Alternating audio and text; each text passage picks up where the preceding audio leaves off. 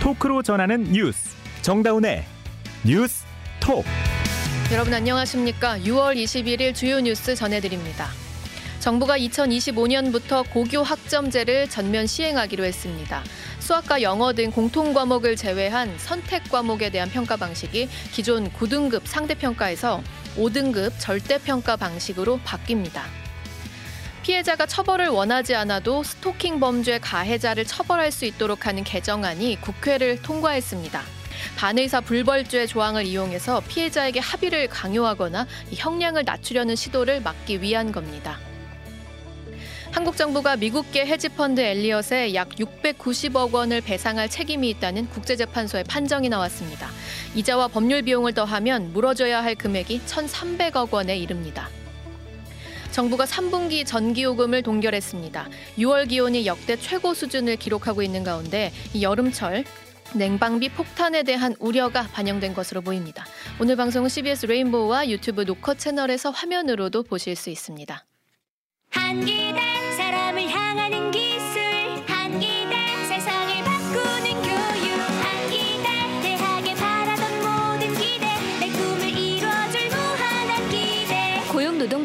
설립한 실사고 시형 인재 양성대학 한국기술교육대학교 함께 복용해도 괜찮은 약일까? 가깝고 좋은 병원 어디 없을까? 의료 고민은 그만. 모든 의료를 내 곁으로. 내 곁으로 항상 의료 가까이 내 곁으로 내 곁으로 건강을 가까이 의료를 내 곁으로. 내 곁 의료. 건강보험 심사평가원. 내곁 의료 심평 IS 동서는 봅니다. 쓸모없던 땅에서 친환경 건설의 내일을 세우고 폐기물에서 전기차의 새로운 미래를 만들고 아이들에게 희망의 세상을 열어주는 ESG 경영으로 더 큰 내일을 봅니다. IS 동서. 현대자동차 캐스퍼 기분 좋게 사는 법 스텝 1 캐스퍼 온라인에 접속한다 스텝 2 캐스퍼의 매력을 확인한다 스텝 3 6월 특별 할인과 0.9% 저금리 혜택까지 놓치지 않는다 캐스퍼 기분 좋게 사세요 0.9% 금리 혜택은 최대 36개월 할부 시 적용 여름이네요. 당신이 이렇게 물을 자주 마시는 걸 보니. 사람은 평생 약 70톤의 물을 마신대요. 어마어마하죠? 지금 이 물 한 모금도 내 몸에 쌓이는 거니까 건강한 물, 믿을 수 있는 물로 꼭이요. 우리가 믿는 물, 제주 삼다수. 브러쉬? 그 순해 보이는데 잘 빨릴까? 어쩜 새 옷 같다. 세제 인생 60년에 너 같은 세제는 처음이다. 얼룩도 세제도 흔적 없이 순해 보여도 세척력은 초강력 프로시 알로에베라 세탁 세제 브러쉬가 독일 말로 개구리래.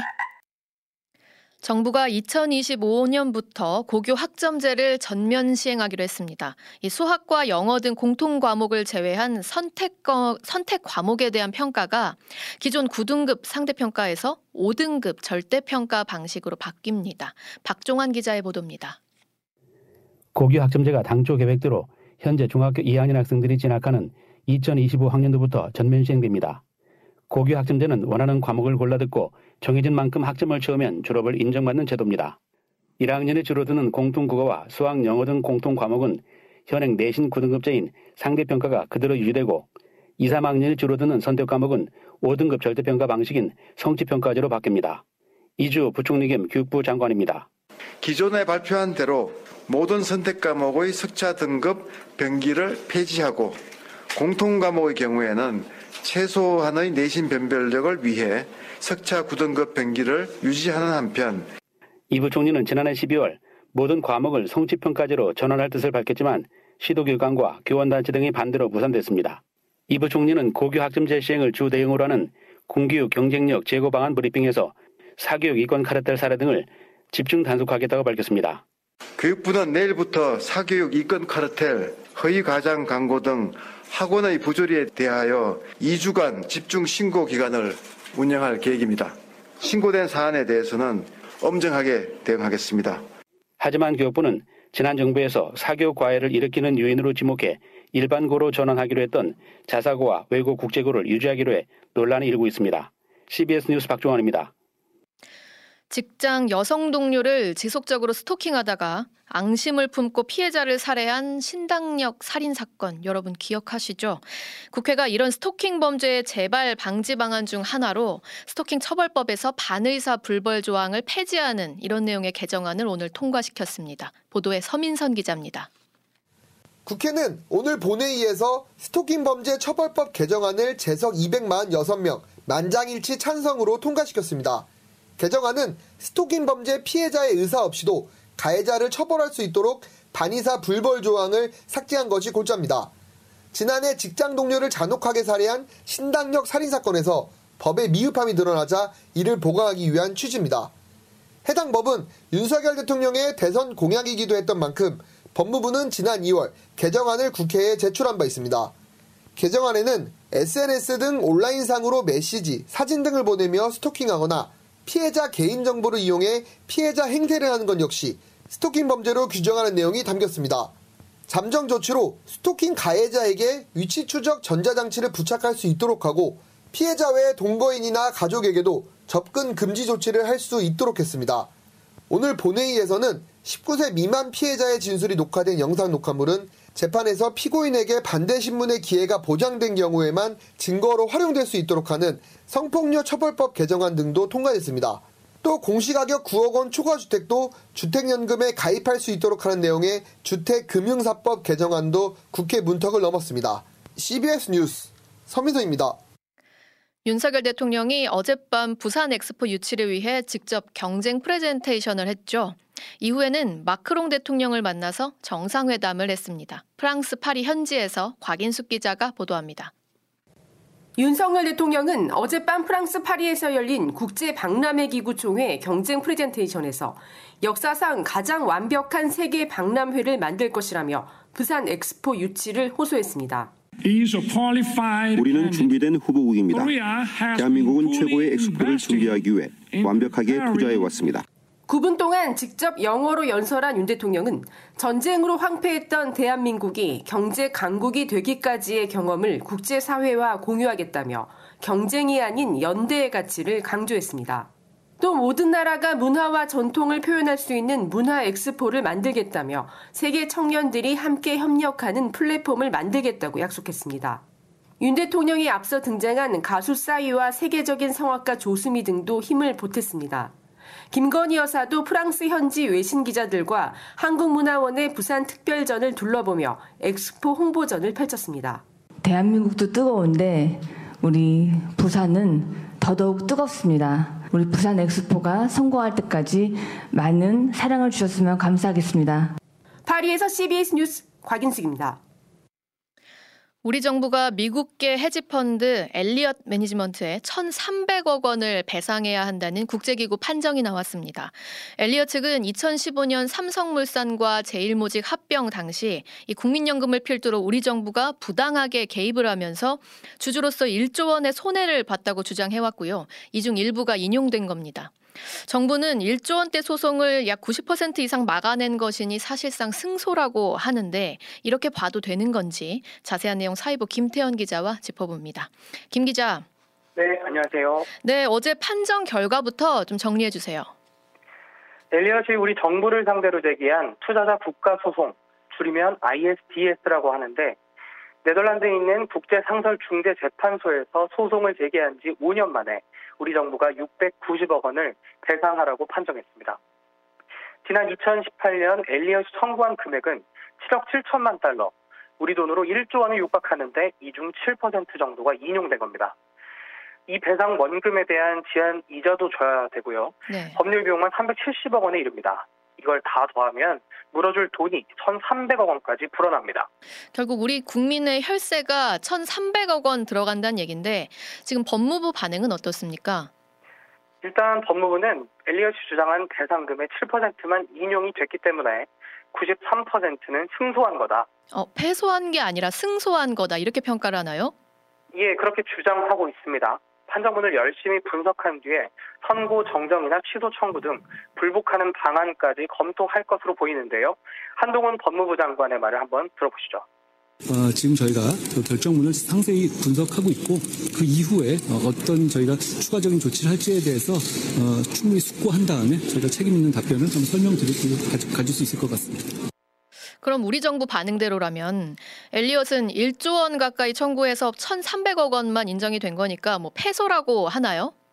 어, 아닙니다. 엘리엇은 한마디로 환영한다는 입장을 밝혔습니다. 음. 한국 정부가 이번 판정 결과에 승복하고 배상 명령을 빨리 이행해야 한다고 촉구했습니다.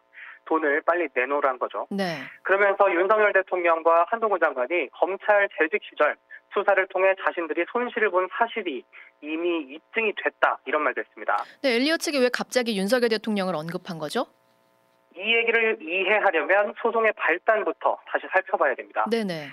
삼성물산과 제일모직이 합병을 추진하던 2015년 당시 엘리엇은 삼성물산 지분 7%를 보유한 주요 주주였습니다. 당시 삼성은 이재용 부회장의 승계 구도를 만드는 과정에서 제일모직 주식을 삼성물산보다 3배나 비싸게 값을 매겨서 합병 비율을 정했습니다. 음, 이게 쉽게 말하면 삼성물산 주식 3주를 줘야 제일모직, 제일모직의 주식 한 주와 바꿀 수 있다는 거네요. 네. 이게 주식 가치 평가를 뭐 어떻게 하느냐에 따라 좀 다를 수는 있겠지만 직관적으로 보면 어쨌든 삼성물산 주주가 손해를 보고 제일모직 주주는 이득을 보게 되는 그런 구조 맞습니까? 예, 이렇게 한 배경에는 이제 이재용 당시 삼성전자 부회장의 경영 승계 구조가 아까 말씀드린 것처럼 있는데 네네. 어, 당시 이 부회장은 제일모직 주식은 보유하고 있었지만 삼성물산 주식은 없었습니다. 음. 두 회사가 합병할 때 제일모직 주식이 고평가돼야 이 부회장의 지분이 커지겠죠. 네. 그런데 실제 가치는 어땠을까요? 삼성물산이 제일모직보다 매출은 5배, 영업이익은 3배 큰 상황이었습니다. 음. 이런데도 제일모직 주식을 더 비싸게 평가를 해서 비율을 정한 겁니다. 그래서 당시 삼성은 제일모직이 보유한 삼성 바이오로직스의 가치를 확 높여서 평가하는 방법을 사용했습니다. 이 부분이 나중에 그 금융당국에 적발이 돼서 수사와 재판까지 진행됐습니다. 네, 당시 삼성물산 주주들이 반발했던 기억도 나고요. 뭐 엘리엇도 당연히 찬성할 수 없었겠습니다. 예, 삼성물산 주식을 가진 엘리엇은 합병에 반대했지만 결국 합병은 성사됐습니다. 삼성물산의 최대 주주이자 제일모직의 3대 주주였던 국민연금이 찬성표를 던졌기 때문입니다. 음. 엘리엇이 문제를 삼은 것도 바로 이 지점인데요. 당시 박근혜 정부 인사들이 국민연금에 찬성표를 던지도록 부당한 압력을 행사했다고 주장했습니다. 결국 이 부회장은 통합 삼성 물산을 통해 삼성전자 주식을 보유하면서 그룹의 전체 지배력을 확보하게 된 겁니다. 음, 그리고 나서 그 일로 당시 정부 관련자들이 법원에서 다 유죄를 받았죠? 맞습니다. 박근혜 정부의 국정농단 의혹이 불거지면서 삼성 측 뇌물을 받은 박 전 대통령과 최성원 씨가 문형표 보건복지부 장관을 통해 국민연금에 압력을 행사한 사실이 그 특검 수사로 밝혀졌고 유죄도 나왔습니다. 음. 바로 이 국정농단 수사를 진행한 것이 다름 아닌 현재 윤석열 대통령과 한동훈 법무부 장관입니다. 그래서 엘리엇이 윤 대통령 이름을 거론한 것이군요. 자, 네. 어쨌든 이 천억 원이 훌쩍 넘는 우리 세금이 들어갈 상황이라는 거는 참 뼈아픈 대목이네요. 예, 일각에서는 애초 엘리엇이 청구한 7억 7천만 달러 중 7% 정도만 인정된 점을 들어서 우리 정부가 선방한 건 아니냐 이런 평가도 나옵니다. 음. 추후에 정확한 판정문이 공개돼야 엘리엇 주장 중에 어떤 부분이 인정됐고 어떤 부분이 기각됐는지가 나올 것이고요. 네네. 그래야 정부의 대응도 정확하게 평가할 수 있을 것 같습니다만 한국 정부가 당시 국민연금에 압력을 가한 사실 자체는 어느 정도 인용된 것으로 봐야 할 것 같습니다. 문제는 이런 식으로 헤지펀드가 우리 정부에게 제기한 국제 소송이 추가로 더 있다는 겁니다. 음. 또 다른 미국계 헤지펀드인 메이슨도 삼성물산과 제일모직 합병을 문제 삼아 2억 달러 규모의 국제 소송을 낸 상태인데 이번 결과가 이 소송에도 영향을 미칠 수 있습니다. 우리 정부가 판정문 자세히 분석하고 있다고 하니까 이 어떤 후속 대응 내놓을지 좀 더 지켜봐야겠습니다. 여기까지 김태현 기자였습니다.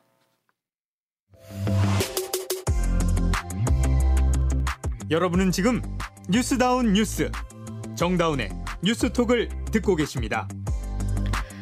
추경호 경제부총리가 라면을 콕 집어서 가격 인하하라 압박하는가 하면 국토부 장관은 시멘트값 인상에 또 민감하게 반응하고 나섰습니다.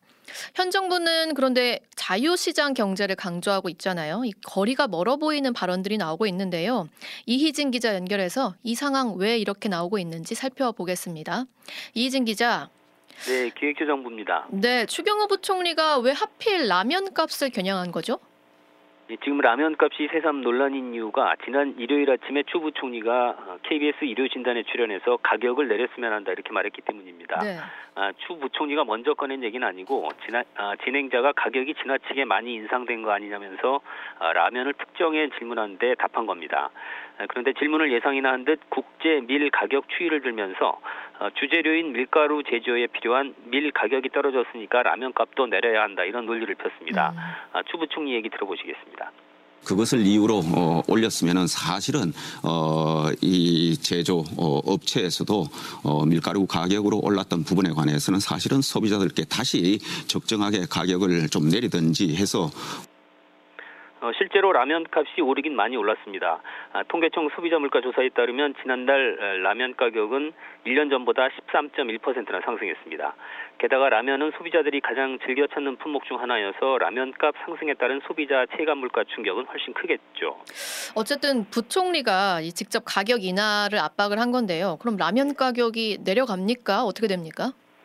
어, 추부 총리의 느닷없는 라면값 저격에 업계는 전전긍긍입니다. 음. 아, 국제 밀 가격이 떨어졌다고 바로 밀가루 가격이 내려가는 것도 아닌데 밀 가격이 떨어졌다 이걸 빌미로 해서 라면값을 내리라 이거는 너무하는 소리다 이런 불만도 나온다고 합니다. 네네. 아, 한국은행 생산자 물가 조사를 보면 밀가루값 상승률은 지난해 하반기 26%보다는 많이 내려갔지만 어, 업계 하소연처럼 지난달까지 17.8%로 여전히 높은 수준입니다. 음. 어, 하지만 농심은 올해 1분기 영업이익이 지난해 1분기 대비 무려 85% 넘게 늘었고 오뚜기도 1분기 영업이익 증가율이 10%를 넘겼습니다. 아, 삼양식품은 2.6% 줄었습니다만 업계 전반으로는 소비자 가격을 올려서 막대한 이익을 낸 거 아니냐는 따가운 눈총을 피하기 어려운 상황입니다. 음. 어, 한번 오른 가공식품 가격이 다시 내려가는 게 흔한 일은 아니지만 13년 아, 전인 2010년에 업체들이 라면 가격을 낮춘 사례가 있습니다. 아, 이번 추 부총리 압박이 또 다른 라면값 인하 사례를 만들 수 있을지 주목됩니다. 그런데 추 부총리가 지금 가격 개입에 나선 게 이번이 처음이 아니지 않습니까? 그렇습니다. 지난 2월에 어, 소주 업체가 아, 원재료와 에너지 가격 상승 등을 이유로 소주값 인상 움직임을 보일 때였습니다. 아, 추 부총리는 소주는 국민이 정말 가까이 즐기는 품목이라며 업계 협조를 부탁한다고 인상 자제를 압박했습니다. 아, 바로 다음 달인 3월에는 세율 인상에 따른 맥주 가격 인상이 예고되자 또 추 부총리가 나섰습니다. 한마디로 세금 오른다고 술값 올리냐는 아, 밀 가격 내렸으니 라면값 내리라는 이번 압박과는 사뭇 앞뒤가 맞지 않는 얘기였습니다. 음. 아, 그러나 국세청을 동원한 주류업계 실태 조사까지 이어지자 결국 소주와 맥주 가격 인상은 보류됐습니다. 그런데 라면뿐만이 아니고요. 지금 시멘트 가격 움직임에도 정부 입김이 좀 들어가고 있지 않습니까? 네, 시멘트 가격도 강세를 지속 중입니다. 아, 한은 생산자 물가 조사에 따르면 아, 포틀랜드 시멘트라고 건설 현장에서 일반적으로 쓰이는 시멘트 가격은 아, 지난달에도 18.1%의 높은 상승률을 나타냈습니다. 음. 시멘트 값은 최근 2년 새 4차례나 올랐고 시멘트가 원료인 레미콘 업계가 반발하면서 아, 건설 현장에서는 레미콘 공급 차질 사태까지 우려하고 있습니다. 아, 이에 국토부 원희룡 장관은 지난 16일 시멘트 가격에 따른 갈등 상황이 공사 지연 등으로 이어져서 국민에게 피해가 발생하지 않도록 해야 한다고 밝혔습니다. 아, 국민 피해를 언급한 원희룡 장관 발언은 업계 간 갈등 중재를 넘어서 가격 개입까지 시사한 거 아니냐 이런 해석도 나오고 있습니다. 그런데 좀 저는 아이러니하게 느껴지는 것이요. 윤석열 정부는 계속 자유시장 경제를 강조해 오지 않았나요? 그렇습니다. 현 정부 경제 운용 4대 기조 가운데 으뜸이 바로 자유, 어, 자유로운 시장 경제에 기반한 경제 운용입니다. 어, 경제 운용을 정부에서 민간과 시장, 기업 중심으로 전환하고 정부는 과도한 시장 개입을 지양하겠다는 겁니다. 하지만 라면 등 특정 상품 가격을 인위적으로 통제하려는 시도를 어, 이 정부가 천명한 과도한 시장 개입 지향과 어울린다고 보는 이들은 많지 않을 것 같습니다. 음.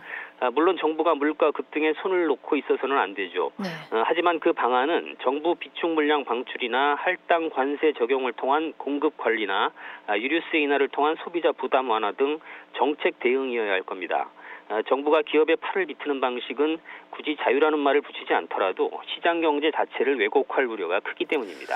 그럼에도 지금 이 정부의 가격 개입이 지금 계속되고 있는데 이 점은 네. 어떻게 봐야 됩니까? 아, 그만큼 이 정부의 물가 안정이 절실하다는 얘기입니다. 음. 지금 정부가 내세울 수 있는 경제 지표는 사실상 물가 상승세 둔화밖에는 없는 실정입니다. 음. 아, 이달 들어 개선 기미를 보이고는 있지만 수출은 지난달까지 10개월 어, 연속 감소하면서 경기 반등에 발목을 잡고 있습니다. 국내외 주요 전망 기관들은 올해 세계 경제 성장률 전망치는 올리면서도 우리나라는 낮추는 등 우리 경제에 대한 안팎의 시선은 싸늘합니다. 아, 게다가 경기 침체 장기화로 국세 수입이 감소하는 등 재정도 악화일로여서 경기 부양 필요성이 커지고 있지만 그 전제 조건 또한 물가 안정입니다. 뭐 정부도 그렇겠습니다만은 우리 국민들이 물가 안정에 대한 요구 그 더욱 절박하잖아요. 그렇습니다. 물가가 민생과 직결되기 때문인데요. 아, 이와 관련해서 어제 아, 내년 최저임금 결정 논의를 위한 최저임금위원회 제6차 전원회의에서 나온 한국노총 류기섭 사무총장 얘기가 귀에 들어옵니다. 아, 소재가 마침 추경호 부총리 라면값 발언이었는데 음. 들어보시겠습니다.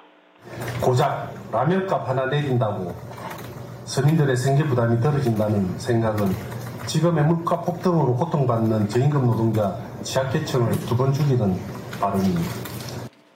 아, 민생을 최우선 고려한 정부의 합리적이면서도 실효성 있는 물가 안정 대책을 기대합니다. 네. 아, 지금까지 기재부에서 전해드렸습니다.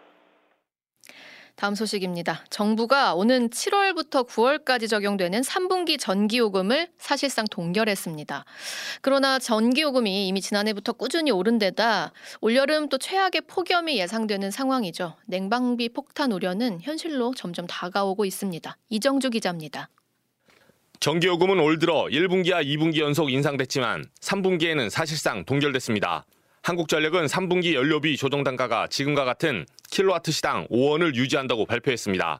지난해 우크라이나 사태 이후 에너지 원자재 가격이 폭등하면서 국내 전기요금도 잇따라 인상된 바 있습니다. 국민 부담 가중과 함께 원자재 가격 하락세 등을 고려해 이번엔 요금 동결을 선택한 것으로 보입니다. 그러나 누적 적자만 40조 원에 달하는 한전의 재무 개선을 위한 대책은 미미한 상태입니다. 당초 정부 계획대로라면 올해 3, 4분기를 합쳐 킬로와트 시당 최소 30원 이상을 인상해야 하는데 이번 동결로 사실상 무산된 분위기입니다. 일각에선 전기요금 누진제를 강화할 필요가 있다는 지적도 나오지만 정동욱 중앙대 에너지학과 교수입니다. 그러니까 하지만 누진제는 좀 강화하는 방향으로 냈으면은 일반 서민한테는 부담을 줄이면서 약간 그 한전 적자를 만회하는 데도 도움이 되고 제도 개선 없이 요금 동결을 선택하면서 한전의 누적 적자는 더 늘어날 것으로 보입니다. CBS 뉴스 이정주입니다. 자영업자 대출 규모가 1,030조 원을 넘어선 상황입니다. 한국은행은 경기 회복이 예상보다 더뎌질 경우 이 대출의 부실화 가능성이 크다고 분석했습니다. 박성환 기자가 보도합니다. 올해 1분기 말 자영업자 대출 잔액은 1,033조 7천억 원으로 1년 전보다 7.6%, 코로나19 사태 이전인 2019년 말보다는 50.9%나 늘었습니다. 특히 자영업자 대출 가운데 비주택 부동산 담보대출 비중은 58.6%에 달하는 것으로 나타났습니다. 한국은행은 오늘 발표한 금융안정보고서에서 높은 대출금리 부담이 지속되는 가운데 경기회복이 예상보다 지연되고 상업용 부동산 시장이 부진할 경우 취약 자영업자를 중심으로 연체 위험이 높아질 수 있다고 우려했습니다. 자영업자 대출 연체율은 1분기 1%로 과거와 비슷한 수준이지만 향후 경제 상황에 따라 악화될 수 있다는 겁니다. 금리 부담과 부동산 경기 부진은 저축은행과 상호금융권 등 비은행 예금 취급 기관의 자산 건전성과 수익성 악화로도 이어지고 있습니다. 저축은행과 상호금융권의 총 대출 가운데 부실채권의 비율은 각각 4.64%, 2.94%로 상승세가 이어지고 있습니다. 한 해는 특히 다중채무자이면서 저소득 차주를 뜻하는 취약 차주들의 대출 규모가 저축은행에서 크게 늘어났다며 리스크 관리가 필요하다고 강조했습니다. 한편 주택시장 부진이 다소 완화되면서 4월부터 가계대출이 다시 증가세로 돌아선 상황이라 금융 불균형이 재차 확대될 가능성도 면밀히 살펴봐야 한다고 한은은 밝혔습니다. CBS 뉴스 박성환입니다. 정부의 이른바 건폭몰이 수사에 저항해 분신한 양회동 열사의 연결식이 오늘 진행됐습니다. 양영욱 기자가 다녀왔습니다. 하세! 하세! 노동의 바 참세상으로 양해동 열사 장례위원회는 유가족 및 건설노조 조합원 5천여 명과 함께 양 열사의 발인식을 엄수했습니다. 이들은 빈소가 있던 서울대병원 장례식장에서 경찰청까지 행진한 후 노조 탄압에 항거한 열사의 염원을 실현하겠다고 다짐했습니다. 건설노조 강원 건설지부 김정배 지부장입니다. 당신의 마지막 영혼을 이룰 수 있도록 우리에게 단결과 투쟁의 기운을 불어넣어 주시기를 간절히 부탁드립니다. 행진 과정에서 경찰과 장례 행렬 사이 잠시 대치 상황도 있었지만 큰 충돌은 없었습니다. 이어 오후 1시부터는 종로구 세종대로에서 연결식이 열려 시민들의 열사의 마지막 길을 함께 했습니다. 유가족 양회선 씨입니다. 너를 우리 가족들 품에서 떠나는 동생아 아무리 노력해도 너의 빈자리를 완벽히 채워주지는 못할 거야. 민주노총 건설노조 강원지부 3대장이었던 열사는 조합원 채용을 강요한 혐의 등을 받자 노동절인 지난달 1일 억울함을 호소하며 분신에 숨졌습니다. 한편 오늘 장례 절차가 마무리되면서 1박 2일 노숙 집회로 경찰 수사를 받고 있던 건설노조 집행부는 내일 경찰에 출두할 예정입니다. CBS 뉴스 양영욱입니다. 이어서 날씨 전해드립니다. 이수경 기상 리포터. 네, 절기상 하지인 오늘 대부분 지역에 더위를 식히는 비가 내렸는데요. 내일부터는 기온이 다시 오르겠지만 폭염 수준의 심한 더위는 나타나지 않겠습니다. 서울 지역은 내일 아침 기온 18도, 낮 기온 27도가 예상됩니다. 남부 지방은 중부 지방보다 날씨가 더워서 일부 지역은 내일 낮 기온이 30도 가까이 오르는 곳이 있겠는데요. 오늘 밤까지 수도권을 비롯해 강원도와 전북, 경상도 지역에 5mm 안팎의 비가 더 오는 곳이 있겠습니다. 내일은 서울을 비롯해 중부 내륙과 경북 북부에 다시 소나기 소식이 있는데요. 5에서 40mm 정도의 소나기가 예상됩니다. 이번 주 주일인 25일에는 제주도의 본격적인 장마가 시작될 것으로 예상됩니다. 날씨였습니다. 최근 인터넷과 소셜미디어에서 청소년을 노린 불법 사금융이 확산하고 있어서 금융감독원이 주의를 당부했습니다. 2020년부터 지난해까지 대리 입금 불법 금융 광고가 연평균 22%씩 증가하고 있다고 합니다. 10만 원 내외의 소액을 일주일 이내 단기 대여하면서 수고비로 20%에서 50% 요구하거나 이른바 휴대폰 깡 수법도 있다고 하는데요.